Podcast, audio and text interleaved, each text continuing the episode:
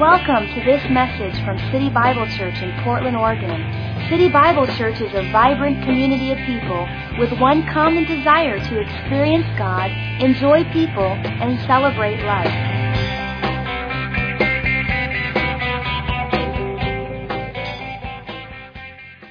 We're talking about baggage.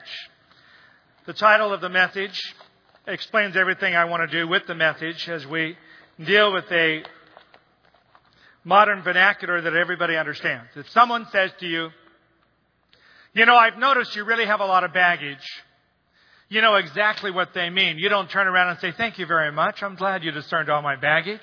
Boy, what a compliment. You know how much excess baggage I have in my life? That's a wonderful thing you noticed all my bag- baggage. That's not really our response. Usually it's, uh, it's a comment that would maybe take you back if somebody said, you know what, you have a lot of baggage in your life and you need to deal with it. You might know about the baggage. You might not want to face the baggage, but you understand what the term means. Things in your life that shouldn't be there. Things in your life that should be unpacked and removed. We define baggage simply from a Webster's def- definition is very simple. A suitcase, a trunk. I like the one phrase here, personal belongings. That's what we're talking about. The personal belongings, the things you put into the bag. Your luggage. Now this is a metaphor. This is symbolism. This is taken a word that describes maybe our lives. What baggage do you have that you've allowed to be packed into your life that should not be there? Webster's defines the symbolism of this word as things, objects, circumstances, or beliefs that get in your way. Now, the beliefs is not a doctrinal statement there. The beliefs could be that which the enemy brings upon your mind to make you think about yourself, about your future, about your problems. You can never get help, never get delivered. A belief about your own future right now. The enemy will come in always lie, and so there are beliefs that we begin to form, and some are formed for us by other people saying negative things or wrong things or a wrong worldview or a wrong life view, and they try to put that on us, and we start believing it. So we have no faith that our life will change. We have no faith that we can break the addictions in the family tree. We have no faith that we can keep our marriage when everybody in our family tree has gone through one or two divorces or they never did get married and they've lived in uh, maybe common law marriage and immorality is what we would call it.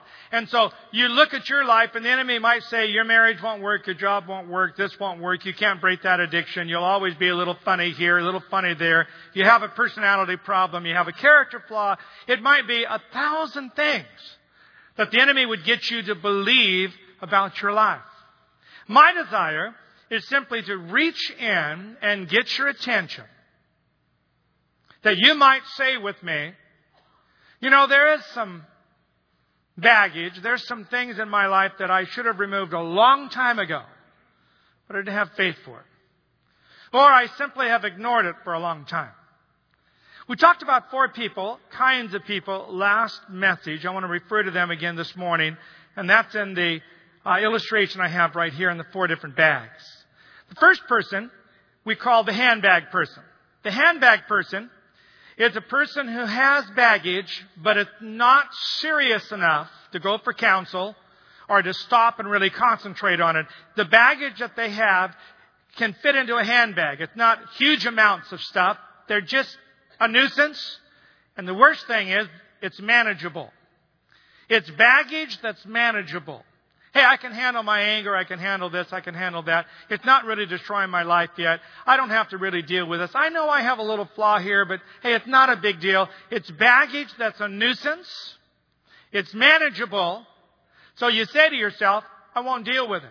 Now, I want you to again remember what I said in the last message. I want to repeat it again this morning. The Holy Spirit will never, ever come to you and say, it's manageable. Keep it. It's only a nuisance. Don't bother with it. The Holy Spirit will never deal with sin in your life like that. The Holy Spirit will never come and just say, go ahead and bury it. Go ahead and manage your sin, manage your flaws, manage your problems, manage your baggage. It's just a nuisance. It's not a big deal. Just go ahead and live with it. That's not the voice of the Holy Spirit. That's the voice of the person who'd like to destroy your soul and get you to keep your few little nuisances and manage those few little things you have in your life. But if you don't get rid of them, they will grow. Then we talked about the second kind of a person is a duffel bag person, and this is the carry-on bag, a little bigger than the handbag person because they have a little bit more to pack. But this person has uh, the baggage in their life that surfaces at certain events, special occasions, certain times in their life. It could be a birthday, a Christmas, a Thanksgiving, a vacation house, a place you used to work, a place you used to get gas at, wherever it might be. It's just certain times or certain places. It could be you sitting in a wedding and you have the emotion like everybody else does about the wedding, but your emotion is totally different because maybe you have a failed relationship or you have a broken heart in a relationship, or maybe you have a bitterness toward a person who related to you, and as the wedding goes on, your tears are flowing, but they're not because you're rejoicing with the wedding. You have some baggage that surfaces at certain times of the year, certain times of life. And every time they surface, you cry, you deal with it, maybe you talk to yourself about it, maybe you go through the motions of it, but you don't really deal with the baggage. Say, well, I don't have to deal with Thanksgiving for another year, so I, I, I'll forget about it right now. Christmas is a long time off. My birthday, I know how I will feel, but I'm just going to put it off. God wants you to deal with the baggage. Then there's the suitcase person. Suitcase person is a person who finds ways to escape taking their baggage with them, but it always comes home. They change jobs. They change marriages. They change friends. They change houses. They change all kinds of things, thinking that that will change what is internally going on with them, but it doesn't fix it. And so the baggage always comes home with them. Whether they move to another state, or they move to another home, or they move to another relationship, or they move to another business, or they move to more friends, or whatever it might be, the baggage they have happens to be residential in them. It's within their own soul. And so every time they try to change something, thinking they'll get rid of it, they only end up facing it once again in a different place and a different time to be discouraged that, well, I thought I would fix it like that if I would go there or do this, but it's not fixed because it's something you have to face inside yourself. Then you have the trunk person. The trunk person is a very special person because this person has saved all their unresolved issues over a long period of time. They have packed them away neatly. They have kept their unresolved issues from childhood, from youth, from early on, and they packed them into their trunk and they hide the trunk in the attic, but every once in a while, they go find that trunk, they unlock it, pop it open, they finger through all the memories and all the things, all the stuff that has happened, all the people involved. Then they close the trunk, lock it up again, and go their way. Now, which kind of person are you? Are you a handbag, duffel bag, suitcase, trunk? We could go a couple levels up. There's also a U-Haul person. Now the U-Haul person is not someone you want to identify with. Because the U-Haul person not only collects all of their unresolved issues, the U-Haul person collects other people's unresolved issues. And sometimes other people's unresolved issues and excess baggage in their life is harder to carry than your own. And so you end up packing not only your stuff, but you run out of room, the trunk's not big enough, and then you start packing your daughter's stuff, and then your son's stuff, and then your son-in-law, and your mother-in-law, and your uncle, and your boss, and your best friend next door neighbor, and this girl in high school, and before you know it, you're packing everybody's stuff, hooking it up to your life car, and driving around life with a U-Haul. People say, why, why do you have the U-Haul? Because I'm a burden bearer. I bear everybody's burdens. You actually have a little bit of a martyr's complex about this U-Haul. You actually like to tell people, I carry everybody's stuff. I am God donkey. I'm the mule of the kingdom. I know how to carry people's stuff. You should learn how to carry it too. If you had more compassion for people, you would bear their burden. Do not mix it up. There is a big difference between burden bearing and carrying people's excess baggage they will not deal with. If you carry excess baggage of someone else's life that they will not deal with, you do not have the grace to pull the U-Haul. How, how many of you with me would say, I can't identify with at least one of those pieces of luggage? Let me see your hands. Okay. Now, here's the question. Are you ready? Who packed your bag? Now you can ask your neighbor that one. That's a safe one. Just turn to him and say, who packed your bag? Now don't tell him, don't tell him who packed your bag. Who packed your bag? Three generalities. We could give you 30 probably, but these three might cover most of everything, alright? Three generalities on who packed your bag. Before I do that, let me, let me give you a key scripture I'm going to come back to. I'll put it up on the screen right now. Luke chapter 4, verse 18 and 19. Alright? I'm gonna, I want you to read this scripture with me because it's a key scripture where I'm going in this series. Everybody out loud. I'm going to read it in two translations. You're going to read it out loud with me. Are you ready? Here you go. Everybody. The Spirit of the Lord is upon me because He has anointed me to preach the gospel to the poor. He has sent me to heal the brokenhearted. Stop right there. To heal the who? Well, I thought that was a 21st century thing.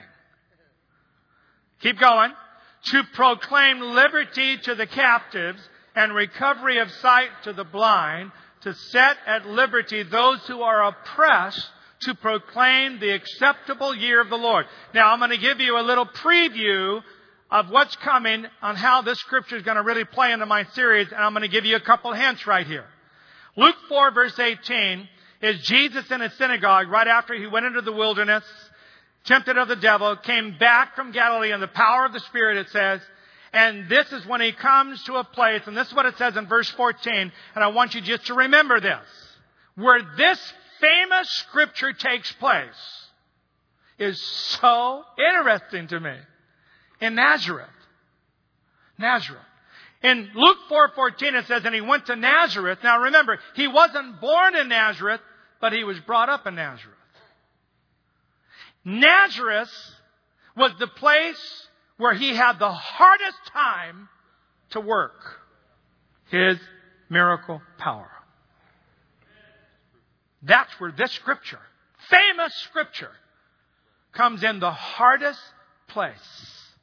And the place where most of the people rejected every word he spoke. Every one of them. Now, we will deal with what I call the hometown Nazareth attitude that limits the work of God in your life. But we won't deal with it right now. Alright, now, Jesus, next translation, is saying something to us that's very important here. Here's another translation. I like Eugene Peterson's Message Bible because it's the message new, vernacular, kind of modern English. It makes it so easy to understand. Let's read this out loud. God's Spirit is on me. He's chosen me to preach the message of the good news to the poor sent me to announce pardon to the prisoners, recovery of sight to the blind, to set the burdened and battered free, to announce this is God's year to act. Now, this scripture is packed with some great stuff that I, am going to love to preach on. He brings the word down to their life to say, did, did you, uh, did you know? Did you know that this is your year? Oh, no, not my year. Oh, yeah. Did you know this is your time? No, I mean, come on, I've lived with this stuff a long time. All right, enough of that. That's just a preview. Now, three ways that you can get your bags packed. Number one, who packed your bag? Number one, Life experiences. Life experiences can pack your bag. What kind of life experiences? Those you don't even choose, those you don't deserve, and those you don't see coming. Packs your bag. I'll say it again. Life experiences that you don't even know about, you don't even know they're coming, you definitely don't deserve it.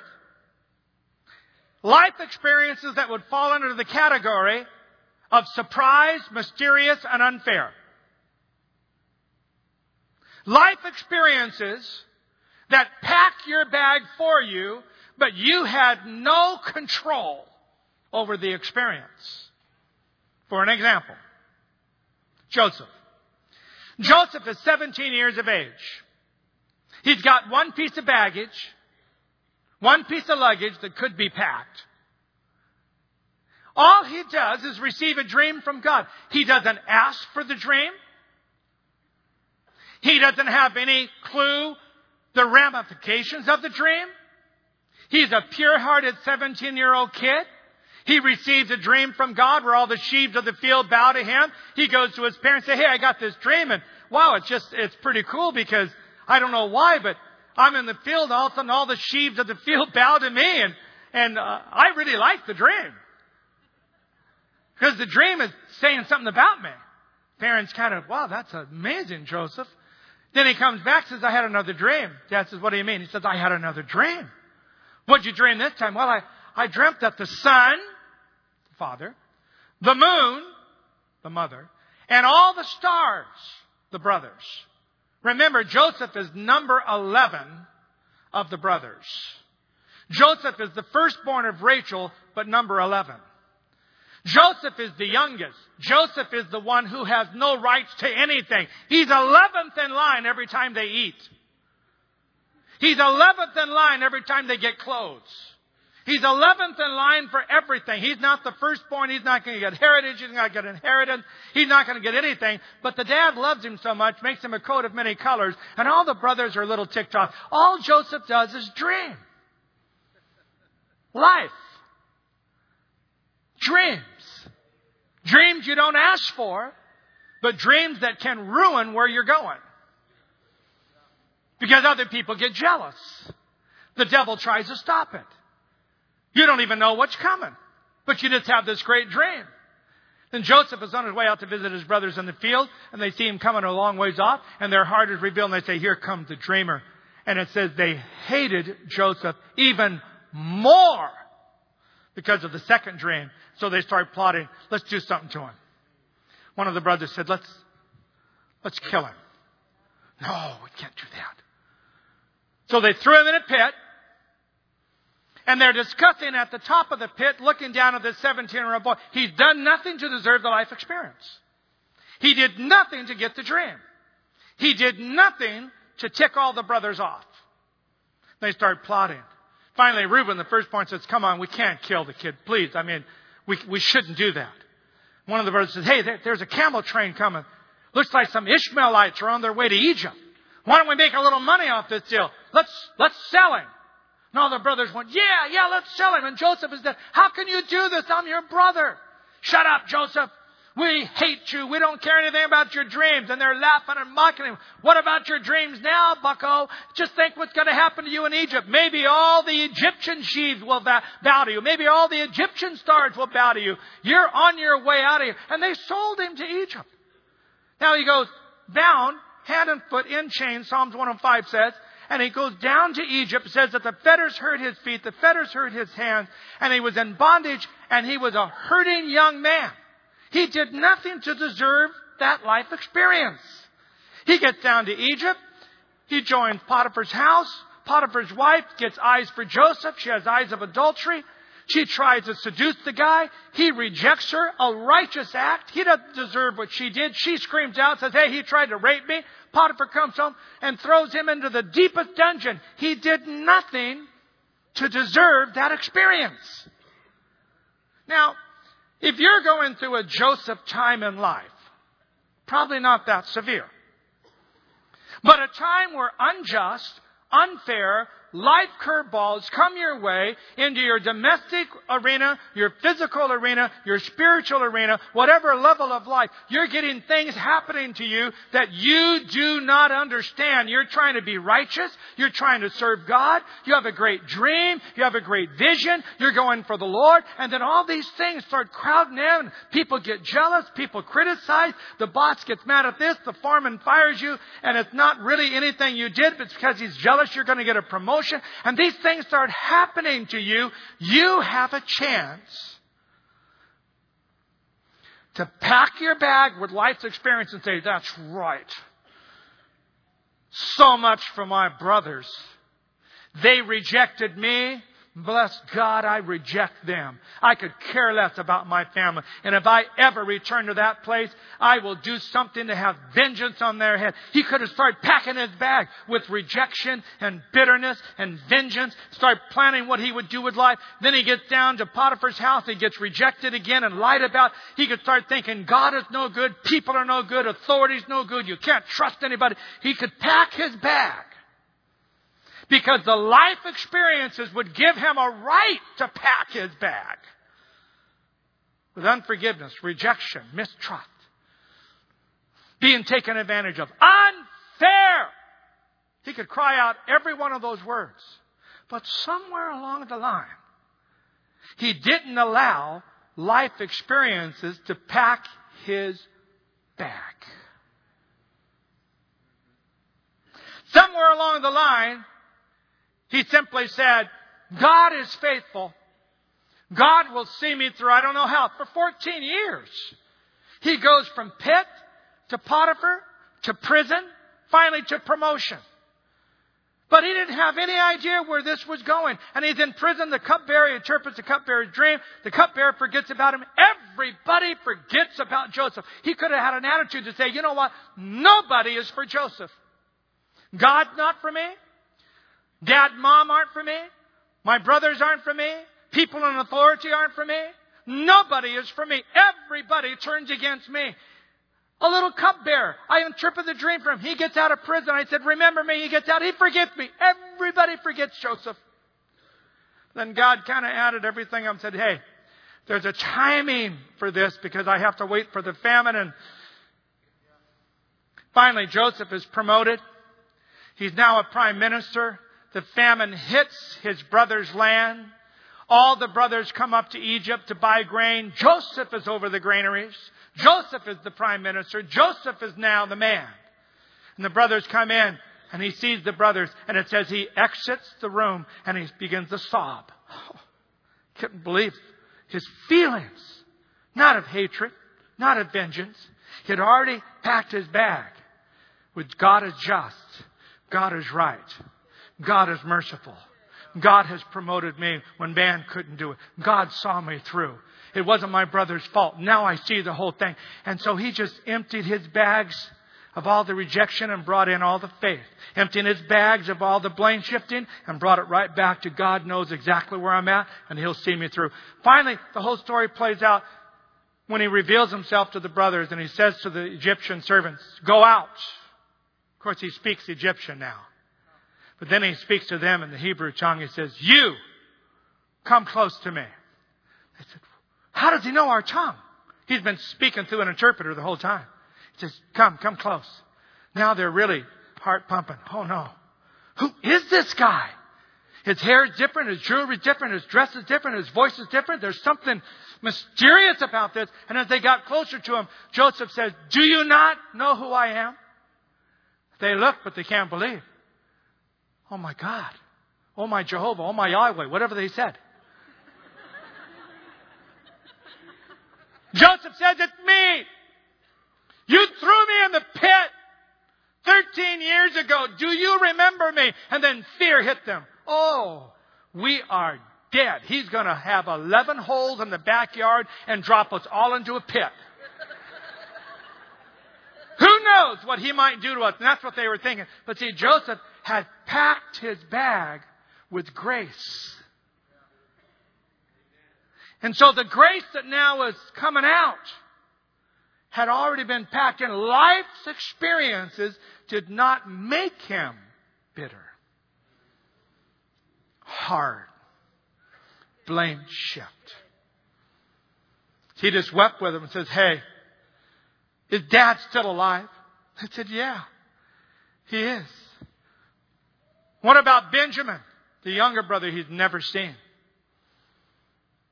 Yes, the, dad's alive and he's heartbroken over you. We're so sorry, Joseph. Dad never been the same. He's so heartbroken.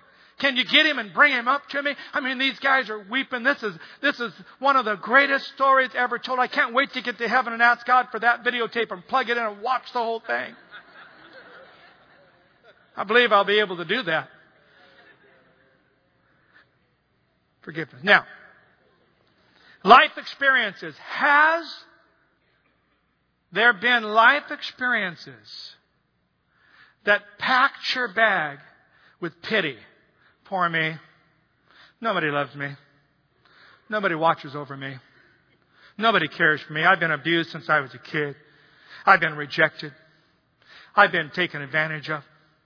There's so many things about life that I hate. I don't trust people. I don't trust authority. Question authority. Why? Because people are questionable. They might do anything. What about God? I don't know. God, I think, likes me or loves me. Maybe I, I know the Bible, but I don't know. I, God doesn't seem to put everything in order. And so you have your bag packed with all the things that will ruin your life. Every piece of baggage in you that is anything of what I'm talking about will absolutely destroy your life. So the devil says, lock it up. Keep it. You deserve it. Go ahead. Finger through it again. Open the trunk. Hey, throw it in the handbag and take it to work with you. Hey, throw it in the duffel bag and head over to Eastern Oregon. Maybe it'll stay there and you'll come back. You've got to take the baggage and let the Spirit of the Lord press into that area. Unlock the trunk.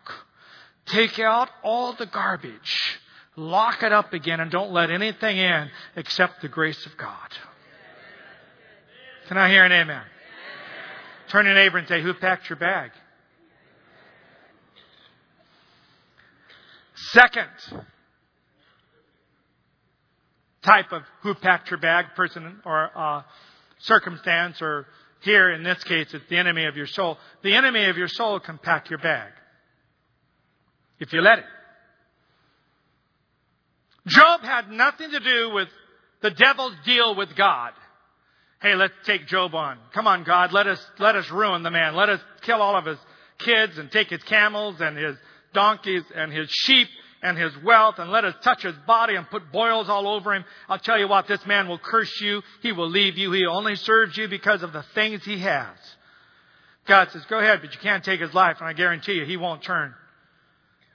Job had nothing to do with the deal.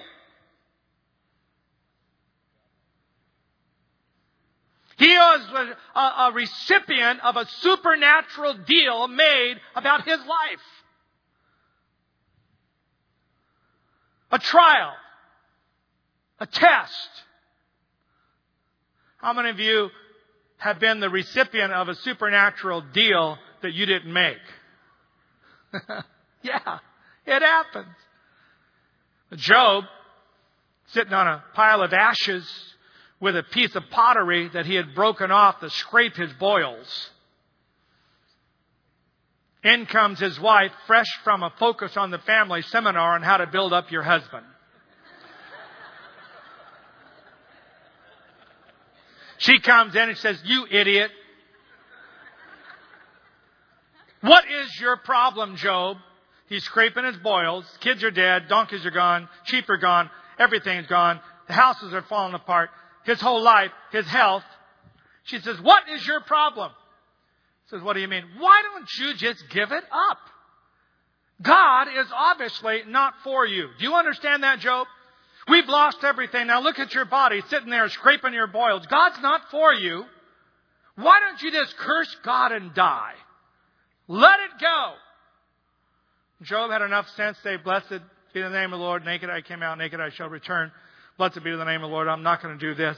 And so the whole book is a struggle of that conversation and how and why did this happen. Job ends up having restoration, restitution, double. God gave back. I mean, it's a wonderful story, but it's a true dealing of God in a person's life that was a recipient of a supernatural test that he didn't know about. Now you can curse God when things happen. You can blame God. You can get mad at God when tests come. And they can pack your bag with a griper spirit. They can pack your bag with a murmuring, disloyal spirit. Or you can simply open your heart and say, I don't understand. You know, you're a righteous person. You've always been a righteous person and your body's been hit with all kinds of physical problems. And people want to say to you, well, you got prayed for. What? Don't you have faith? Well, I, I, I think I do. I used to. I think I still do. Well, why is God doing this to you? Were you so prideful that God had to break something in you? I guess, maybe. Uh, but I think the pride was maybe 15 years ago. I think that left. Well, what is he dealing with now? I don't know. Well, do you deserve this? You're such a great person. Why is this happening to you? I don't know. Now that's a great time for the enemy to come right in and stuff your bag with a mistrust of God, a murmuring, a looking back and saying, you're right, I don't deserve this. I fasted, I prayed, I rebuked the devil, and I'm still having this test, I'm still having this problem. There comes a time when you have to pack your bag with trust.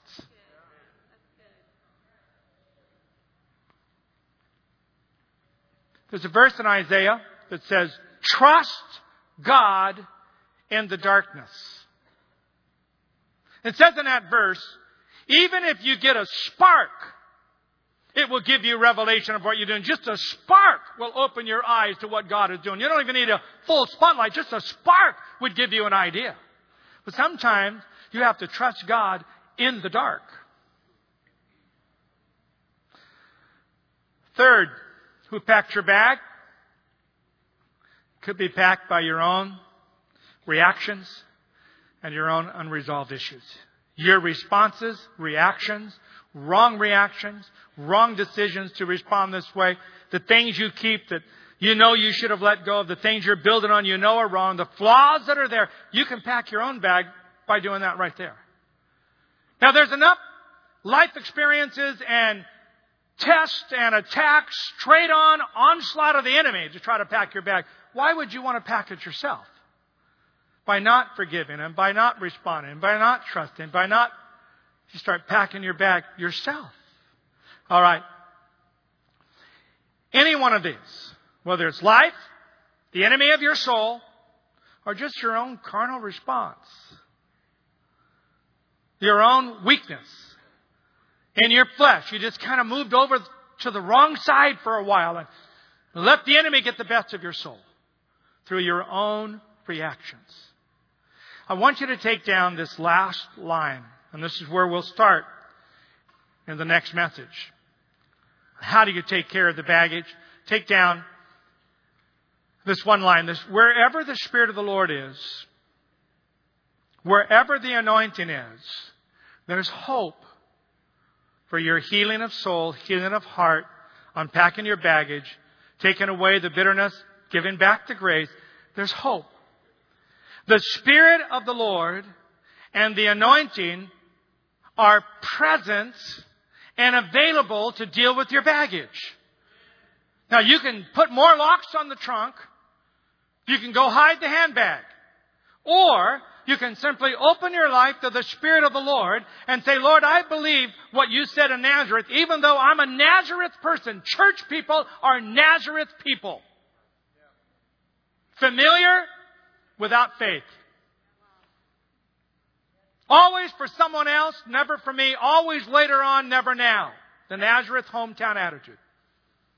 Instead of saying, this is my year, this is my time. This is when God is going to move in me. I believe the Spirit of the Lord is here. It is available. The Spirit of the Lord will move in my life. I will empty all of my baggage and my life will be packed with the grace of God, the faith of God, the Holy Spirit, and a great future because that's what the Bible says. You can have one or the other. I suggest strongly that you unpack your bags and don't let anyone else pack them for you. All right? How many of you would say with me, Pastor Frank, I'm getting the message? Are you getting the message? I'm getting the message. Now, not to discourage you, but to build hope and faith in your heart.